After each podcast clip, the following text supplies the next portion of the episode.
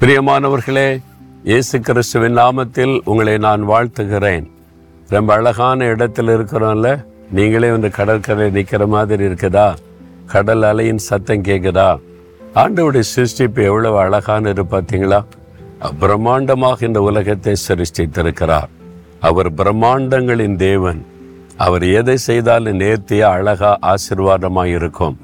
மனிதர்கள் இதெல்லாம் அனுபவிக்கணும் கண்டு மகிழ்ச்சி அடையணும் அப்படின்னு சொல்லி தான் ஆண்டவர் இவ்வளோ அழகாய் உலகத்தை சிருஷ்டித்து மனிதர்களாகிய நம் கையில் தந்திருக்கிறார். ஆனால் உண்மையானதை அனுபவிக்காம தப்பு தப்பானதை தேடி மனிதன் தவறான காரியத்தில் ஈடுபட்டு அனுபவிக்கிறேன்னு சொல்லி உபத்திரவத்தையும் பாவங்களையும் சாபங்களை தேடிக்கொள்கிறதை பார்க்கிறோம். ஆனால் நீங்களும் நான் அப்படி இருக்கக்கூடாது. நம்ம இயேசுவோடு நடக்கிற அவருடைய பிள்ளைகள் தானே? அவர் பரிசுத்தமுள்ள தேவன். அவர் சிருஷ்டித்ததை சரியாக நம்ம அனுபவிக்கணும். தப்பான காரியத்தில் அல்ல. சரி இன்றைக்கு உங்களுக்கு ஒரு ஆண்டவர் ஒரு வார்த்தை சொல்கிறார் அதாவது ரெண்டு நாளாகமும் பத்தொன்பதாம் அதிகாரம் பதினோராம் வசனத்தில் நீங்கள் திட மனதாயிருந்து காரியங்களை நடத்துங்கள். உத்தமனுக்கு கர்த்தர் துணை. திடமனதாக இருந்து காரியத்தை நடத்துங்க. ஏதோ ஒரு காரியத்தை செய்யணும் செய்யலாமா வேண்டாமா என்னாகுமோ எப்படி ஆகுமோ பயப்படுறீங்களா? பாதியில் நிற்கிறா உங்களுடைய வேலை உங்களுடைய தொழில் உங்களுடைய வீடு உங்களுடைய பிள்ளைகள் காரியம் அல்லது உங்களுடைய ஊழிய காரியம் தொடர்ந்து போகலாமா செய்யலாமா இது நடக்குமா நடக்காதா முடியாமல் பாதியில் தடுமாற்றமான சூழ்நிலையா? ஆண்டு சொல்ல திடமனதாயிரு என் பிள்ளையே என் மகனே மகளே காரியத்தை நடப்பி. தொடர்ந்து போ நீ செய். ஜபத்தோடு செய். உத்தமனுக்கு கத்த துணை. நான் உனக்கு துணையாக இருக்கிறேன்ல.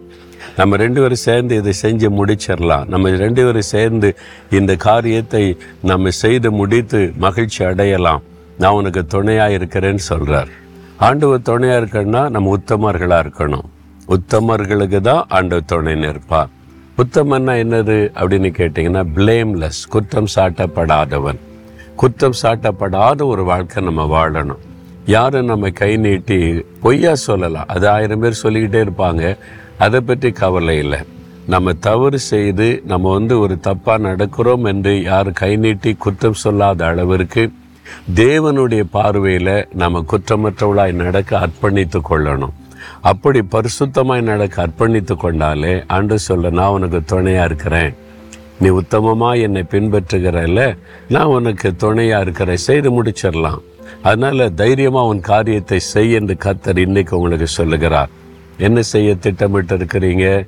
என்ன காரியம்? எதுக்கு தடுமாறி நிற்கிறீங்க ஆண்டவர் சொல்லுகிறார் தைரியமாக செய் முழு பலத்தோடு செய். நான் உனக்கு துணையாக இருக்கிறேன் என்று கத்தர் வாக்கு கொடுக்கிறார். நீங்கள் திடமனராக இருந்து காரியத்தை நடத்துங்கள்.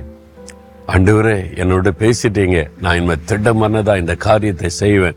எனக்கு துணைன்னு இருக்கிறீங்க ஸ்தோத்திரம்னு சொல்கிறீங்களா ஆனால் நான் உத்தமமாக இருப்பேன். எந்த மிஸ்டேக்கு தவறுகள் குறைகள் இல்லாதபடி ஒரு பிளேம்லெஸ் வாழ்க்கைக்கு ஒப்பு கொடுக்குறேன்னு சொல்லுங்கள் தகப்பனை என்னோடு பேசினதற்காய் நன்றி. இனி நான் திடமனதாக இருந்து இந்த காரியத்தை செய்வேன். நான் படிப்பேன் வேலை செய்வேன் பிஸ்னஸ் செய்வேன் நான் பிரயாசப்படுவேன். திடமனதாக இருந்து காரியத்தை செய்வேன். எனக்கு துணையாய் நின்று எனக்கு எல்லாவற்றையும் வாய்க்க பண்ணி ஆசீர்வதித்தை ஜெயம் கொடுக்கிற தேவனுக்கு ஸ்தோத்திரம் ஸ்தோத்திரம். இயேசு கிறிஸ்துவின் நாமத்தில் ஆமேன் ஆமேன்.